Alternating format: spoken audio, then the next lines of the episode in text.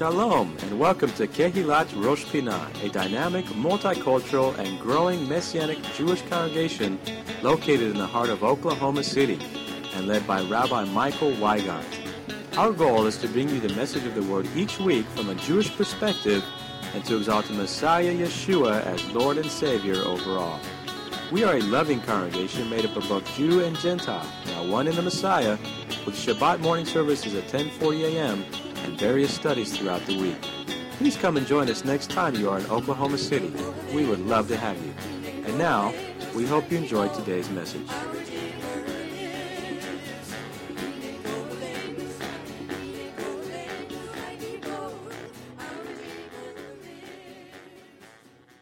It's good to see you all. Hag Sameach, to all of you. I want to share some words with you or some thoughts about Sukkot. This is a joyous time, and I think it's highlighted somewhat by the fact that we, uh, just a few days before, we were in Yom Kippur. That rhymed, didn't it? Just a few days before, we were in Yom Kippur. and I'm sure about that. So. But as we gather here tonight in Oklahoma City, really at this time, we, we've started a new day according to the, uh, the biblical calendar, Hebrew calendar. But I, I, realized as I was thinking about Sukkot and what a joyous time it is, that is a characteristic of Sukkot, is the joy and rejoicing. That across the globe right now, and this is by no means an exaggeration, but across, across the globe right now, there are people either already celebrating Sukkot and have entered into the first day of Sukkot, or they're in preparation to celebrate Sukkot. It is very much a, an important, an important feast day. And when we think about Sukkot, we also link that with the other two important feast days. Not that all of them are unimportant, they're not, but the, the three major ones would be Pesach or Hagamatzot, Shavuot, often called Pentecost, and Sukkot, which is the Feast of Tabernacle. And these three major feasts are called in the Hebrew language Shlosh Regalim.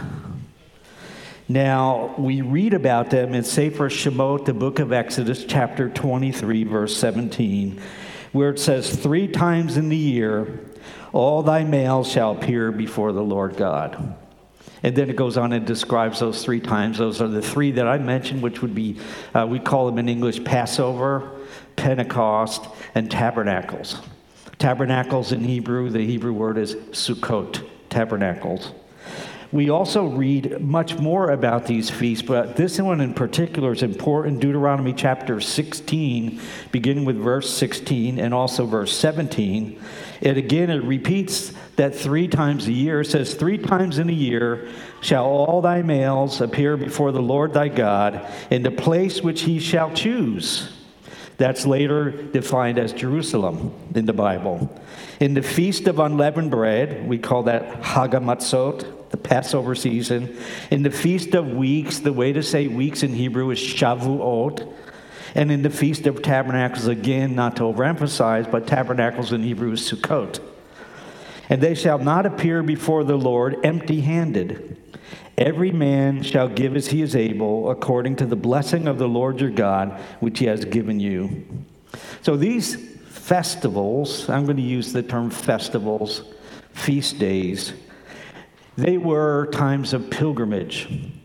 As we read in just these two verses, and there are other places that exemplify this, uh, they were to appear in Jerusalem, the place where the Lord had set his name, and they were to appear there at least at these three times, and the minimum family grouping would be just the male representative of the family.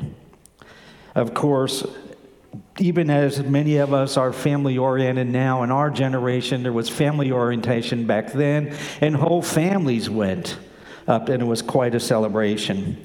But they, the, they were to present offerings before the Lord, and I'm reminded of what we're told in Romans chapter 12, verse 1, where it says, I beseech you, therefore, brethren, by the mercies of God, that you present your bodies a living sacrifice holy, acceptable to God, which is your reasonable service.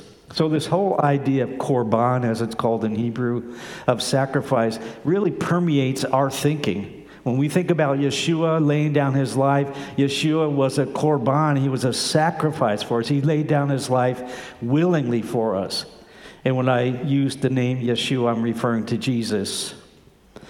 And then also, as these passages of scriptures show us, it's very important for us that we present ourselves to the Lord, in, in essence, like a living sacrifice. But curiously, the term that I used once already in my message, the term shlosh regalim, also occurs in other places in the scripture, but particularly in this one place. And I'm going to just read the passage of scripture to you and see if you can figure out what the story is involved with this passage of scripture. This word, again, these two words, shlosh regalim, occurs in the Torah in another place. And here's the passage of scripture. I'll read it in English. And my guess is that everyone here, when you realize which story this is taken from, raise your hand, all right? So I can see if we really get this. How sharp are we tonight with our Torah understanding? Oh, we got somebody before I said it. But here, here's the clue. See if you can figure out the narrative, the story. It's from the Torah where the words shlosh regalim occur outside of the feast. Here it is. Ready? Then the Lord opened the mouth of the donkey. and the Lord opened the mouth of the donkey, and she said to Balaam, to Balaam, what have I done to you that you have struck me these shlosh regalim, these three times? Now, where are we talking about? How many got it now? We're talking about the story of Balaam and the donkey.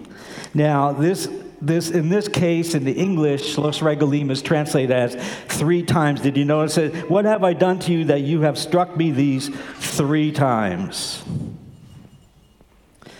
Balaam where this other term, where that term is used in, in uh, the term shlosh regalim in Numbers 22, uh, that whole story, Balaam, if you recall, had been commissioned by Balak, Balak, to speak curses upon Israel and to speak against Israel. And as it turned out, Balaam or Balaam, Balaam could not speak curses, only blessings to Israel.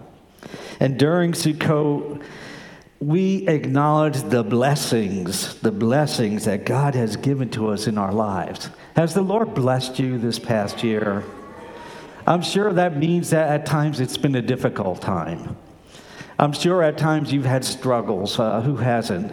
But when we start to think about it, the Lord has blessed us greatly. And another way to say is what the enemy has meant for evil, God has turned it for good. Even as Balaam was not able to curse Israel at that time, God is lavishing blessings upon us. God is good to us. Now, during Sukkot, we do acknowledge the blessings of the Lord. As some of us were out there in the sukkah on our property there, and I was sit, standing underneath the sukkah and just looking out from it and realizing how good is the Lord. How merciful is the Lord? How kind is the Lord? How generous is the Lord to us, to his people? Yes, there are struggles, and I think we all could sign up for that at times. But as for as being messianic believers, believers, believers in Messiah Yeshua, we thank him for so great a salvation that we have. So great a deliverance he's given unto us through Yeshua, through Jesus, his holy Son. It's tremendous. And we also thank Him for the good plans that He has for our lives. Are you thankful that God has good purpose for you this evening on this Sukkot as we begin Sukkot? And when we think about the blessings that He lavishes upon us, He has good plans for you. Please take away with you tonight that idea that He has good plans for you. His purposes are good. And even as we read in the Torah concerning the Feast of Sukkot, that it was a time to present offerings before the Lord, and the, the parallel passage in Romans 12, verse 1, to present ourselves to the Lord. I think Sukkot is a great time after Yom Kippur and the fasting and all the 10 days of awe, it is a great time for us to renew a personal commitment to the Lord God of Israel through his son Yeshua the Messiah. And it is a great time for us to commit to be led by the Holy Spirit during this year. How many of you have that as a goal? You want to be led of the Holy Spirit? I do. Since Sukkot is also, and really majorly, it's a time of the autumn harvest. Therefore, it's a time of rejoicing. Some of you grew up on farms. Some of you grew up in an agricultural setting, and you know that when harvest time came and you began to bring in that harvest, you were excited, you were happy. It meant many things. One was provision. It also meant that uh, some of your hard labor was coming to literal fruition as you received that harvest. And it was a time of rejoicing. Another term to describe Sukkot is Zaman Simchatenu, the time of our rejoicing. There's community rejoicing, Simchatenu, our rejoicing at Sukkot. But what was Sukkot like? during the time of Yeshua in the first century. There are some hints about it in some passage of scripture, which we will hear during this coming week, God willing, as we celebrate Sukkot. We'll hear more about the literal verses that deal with Sukkot in the book of John and other places. But what was Sukkot like in the first century when Yeshua himself went up to Jerusalem? Well, we do have some references to what it was actually like. For example, the Jewish historian Josephus. How many of you have heard of Josephus, by the way? Good. Josephus wrote many things, and when I think about the ancient writers, how they did all that writing, they did all that writing without a computer, without a word processor. They did all that with, it's amazing, thick volumes. In his, in his writing called Jewish Antiquities, he described the Shlosh Regalim, the three pilgrimage feasts, particularly Sukkot. He described what was done during his time. He was a first century Pharisee, Jewish historian, who was a writer. And he described what it was like. He said that Jews came to Jerusalem from throughout the land of Israel and as he described it, every Jewish community in the world came to Sukkot. They came to celebrate Sukkot at Jerusalem during his time from all over the world. He said what they did was they gathered together in their geographical position. They gathered together in a geographical location near to them. They gathered together, and then they set out together to Jerusalem. They set out, they went together. They did that three times a year, again during the, Shlo, the Shlosh Regalim, our Passover time, Shavuot time, Pentecost time, and Sukkot time. So they went as a community, they gathered together at a prefigured place where they would meet. For example, was if we were here in Oklahoma, we would say, well, let's meet in Tulsa. No, let's stay Oklahoma City. let's meet and we'll go together to Jerusalem. And that's what they did. Now, remember, they just couldn't uh, get an airline ticket and fly over there or catch a Greyhound bus or Amtrak. They were committed to obeying the Lord's command about the Shlosh Regalim, particularly about Sukkot. They were committed to doing it, and they decided to do it as a community from their geographic position, which, which made uh, you know, a lot of sense for safety reasons. And, you know, they could help one another along the way. They had fellowship with each other. They were like minded people, fellow Jews, going for the same reason to the same place to do the same thing. They were committed to literally, and I mean literally, they, commit, they were committed to walking together as a community to get to Jerusalem. Now, if you desire to walk with the Lord yourself, here, spiritually speaking, then you really do need to make a deeper commitment to your community and connect more to your community, your spiritual community. Hebrews chapter 10 emphasizes this in verse 23. It says this Let us hold fast the confession of our hope without wavering, for he who promised is faithful.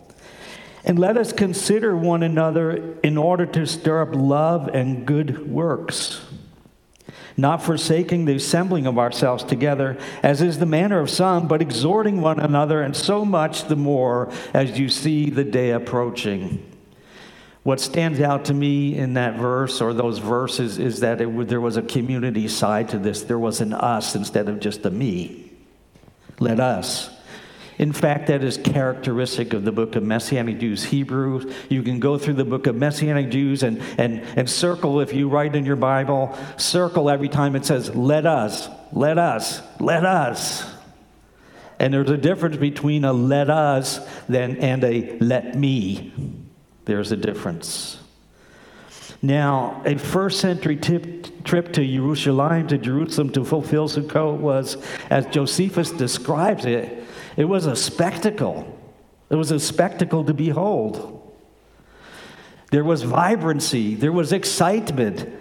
They were also going to be challenged, and they knew it because it wasn't an easy task. If they lived far away, it wasn't an easy task. Josephus describes how the Jewish pilgrims, their, their caravans were colorful. After all, they were bringing to present before the Lord the produce of their harvest in all its different shades and all its different hues, bringing that to present before the Lord, and the best, not the least, the first and not the last, they were bringing to the Lord. And they set out most often on foot, they traveled, but also it was recorded that they went by chariot. That would be fun to watch, wouldn't it? A whole bunch of people charioted their way up to the mountains of Jerusalem. They went by donkey. There's another tie in to Balaam, by the way. They traveled by camel. They traveled even by boat. Those that lived in the Mediterranean basin and the shore of the Mediterranean Sea, as we know now call today the Yam Tichon, those who lived there, they came by boat, landed on the coast, and then they walked up to Jerusalem. They made Aliyah, literally, they ascended up to Jerusalem. It said that the Jews who lived in Babylon, and there were many at that time, great community in Babylon. It's recorded that it took them two weeks to arrive to Jerusalem. So it means they had to do some planning.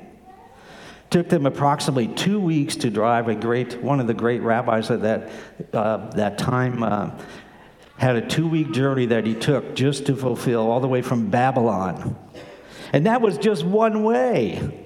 I mean, it's one thing to arrive there and to celebrate, but then you also have to think about I have to get back, I have to return.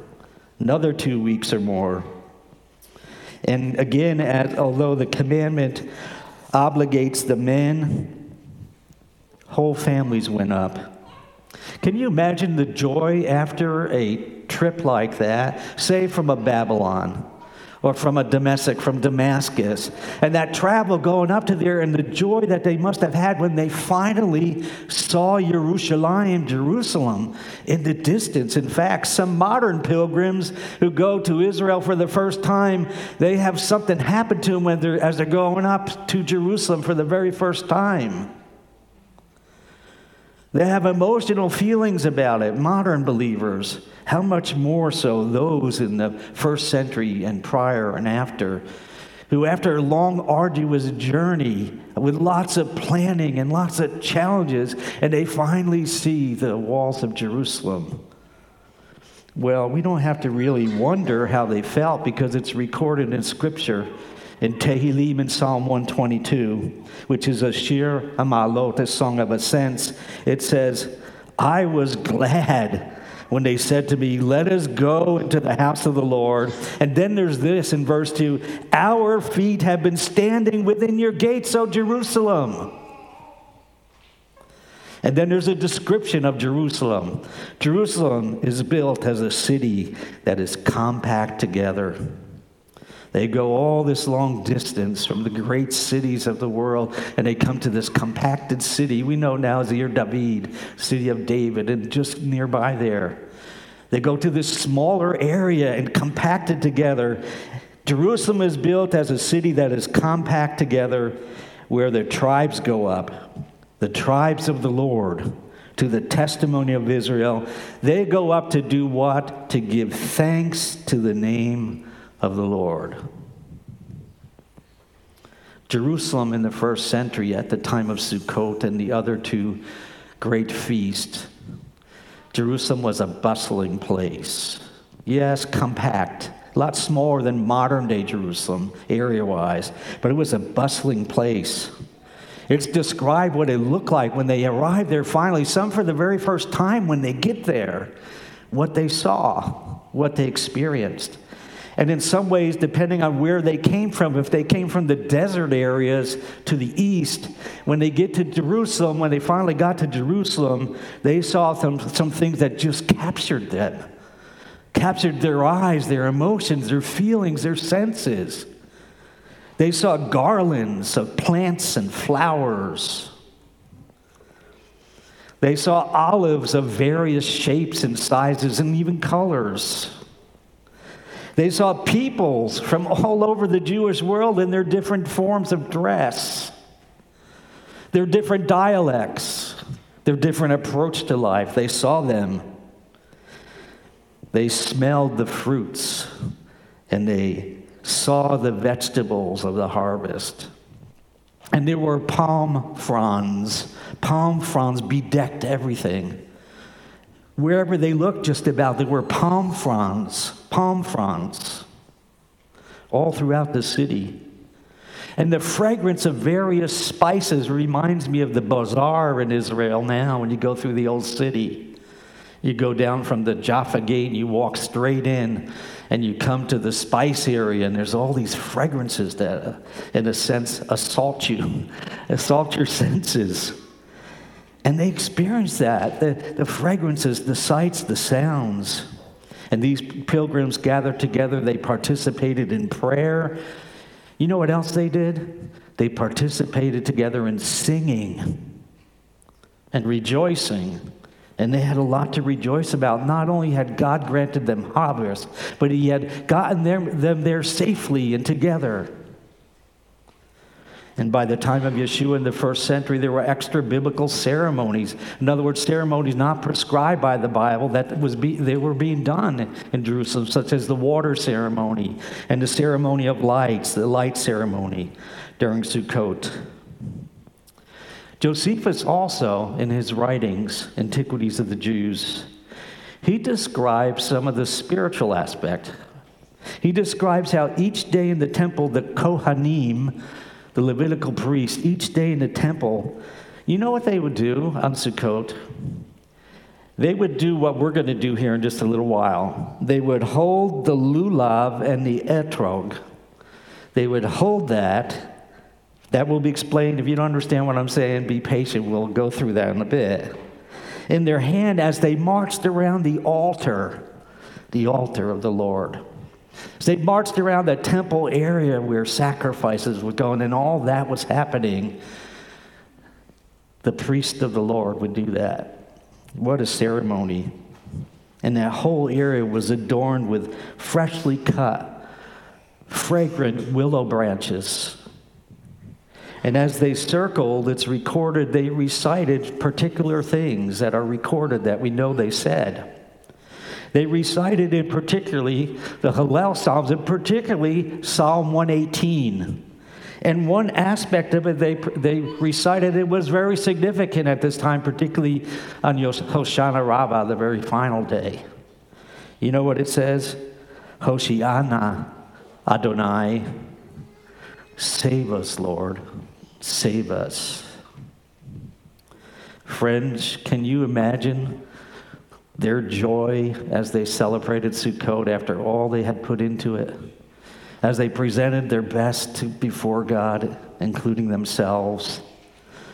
Even though they were tired after a long journey, even though many of them had to traverse rivers and get through robbers and other things, and had challenges and in some cases setbacks, nevertheless, as they celebrated Sukkot, they sensed renewal in a unique way a renewal and a thankfulness unto God. Thank you, Lord, for making me as I am. Thank you, Lord, for calling me to be the person that I'm called to be. they proclaimed. Thank you, Lord, for your help and your provision. Thank you, Lord, for your chen, chesed, rachamim, for your mercy and your grace. I don't know about you, but it sure seems to me we can still offer that kind of thanksgiving to God. Doesn't have to be only at Sukkot. We can thank him for his provision. We can thank him for helping us. We can thank him for his mercy. We can thank him for his grace. And all this becomes possible because of what Yeshua did for you. Yeah. That Messiah laid down his life for you, he gave you access to the very holy of holies through his holy blood, his shed blood that was shed on your behalf. And I know when I look at real life, as you look at real life, sometimes there's some super challenges. Not just challenges, super challenges, difficulties.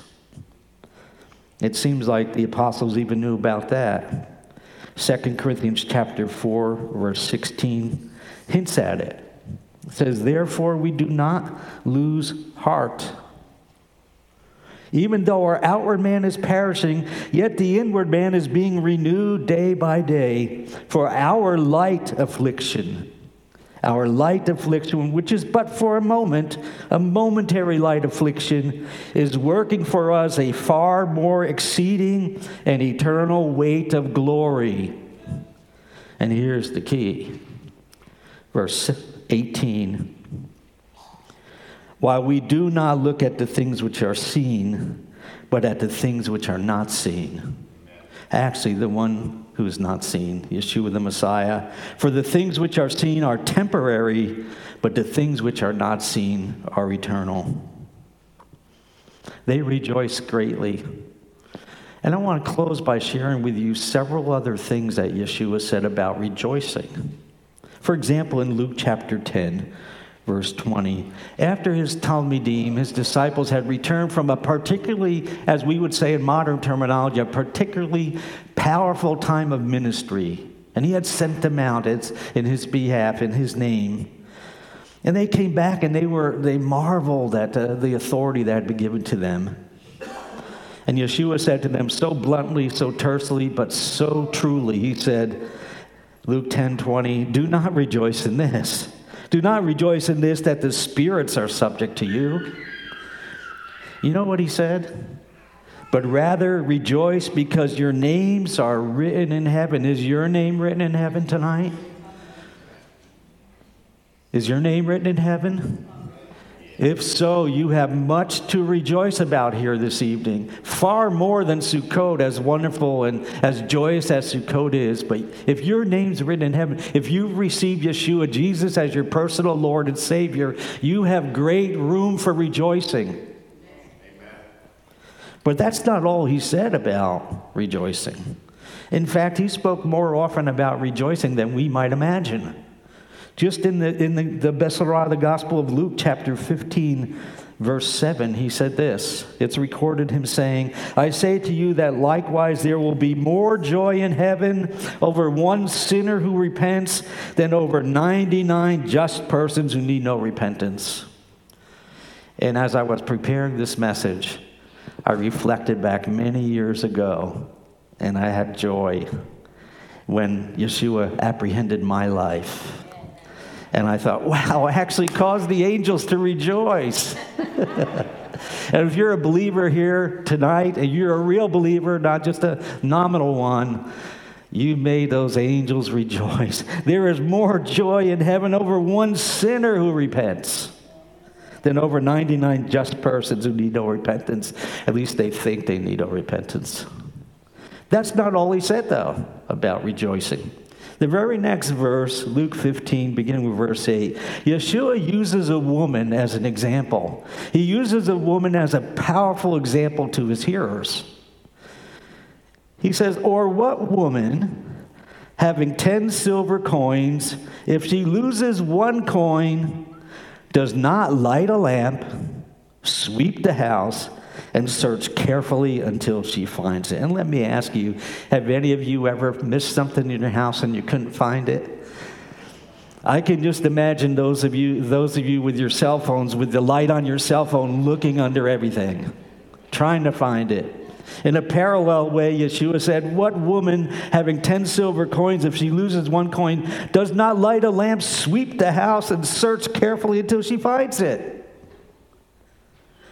And when she has found it, when she has found it, and they didn't have telephones back then. And when she, when she has found it, she calls her friends and neighbors together, saying, Rejoice with me, for I have found the piece which I lost. Yeshua says this, verse 10, Luke 15. Likewise, I say to you, there is joy in the presence of the angels of God over one sinner who repents. Have you repented? Are you repenting? Please do. Sukkot is a time of rejoicing, but it doesn't negate the need to repent if repentance is necessary in our lives. Well, in the first century, to conclude, in the first century, as Josephus and other sources uh, tell us, they cried out as they waved their palm fronds in Jerusalem. They cried out, Hoshiana Adonai. Save us, O Lord. And they cried out. Can you imagine multitude, multitudes of thousands and thousands of Jewish people crying out, Save us, O Lord, save us, O Lord. I think today, those who are redeemed by the Lord, those of you who know Yeshua as your Lord and Savior, you can proclaim, You are my King, O Lord. You are my Savior. Is He your Savior tonight on this Sukkot? You are my Savior. Or maybe as we're saying that, we can declare what Zechariah did in Zechariah chapter 14 and verse 9. Vehaya, Vehaya Adonai le melech hakol haaretz, as we say during the end of the Aleinu prayer. The Lord shall be king over all the earth. Sukkot is truly a time of rejoicing. It's a time of rejoicing. It's also a time, it's a time to recognize all the blessings God has given to us. It's a time to return to Him. If you're astray from Him in your life, return to the Lord. Turn to Him. If you're looking to the Lord, for guidance in your life, trust Him, believe Him, yield to Him. Let Him be truly the King over your life, King Yeshua to reign. And as we rejoice, we also realize that as we have during these whole high holy days, we have continually talked about and continually referenced the kingship of our God. Yeshua is King. You've been listening to the Shabbat message from Rosh Pinah Messianic Jewish Congregation in Oklahoma City, Oklahoma. We would love to have you visit us. Our weekly services begin at 10:40 a.m. each Shabbat, and we are located at 2600 Northwest 55th Place, north of Northwest Expressway at the corner of Northland Avenue and Northwest 55th Place. We meet each Shabbat for wonderful praise and worship with dance, liturgy, teaching, food, fellowship, excellent children's programs, and Bible studies on Tuesday nights. For more information, please visit our website, www.roshpinah.org. That's R O S H P I N A H dot O R G. You can also reach us by phone at 405 842 1967 or email us at info at roshpinah.org. Thank you for spending time in the Word with us today. Shabbat Shalom and blessings in Messiah Yeshua.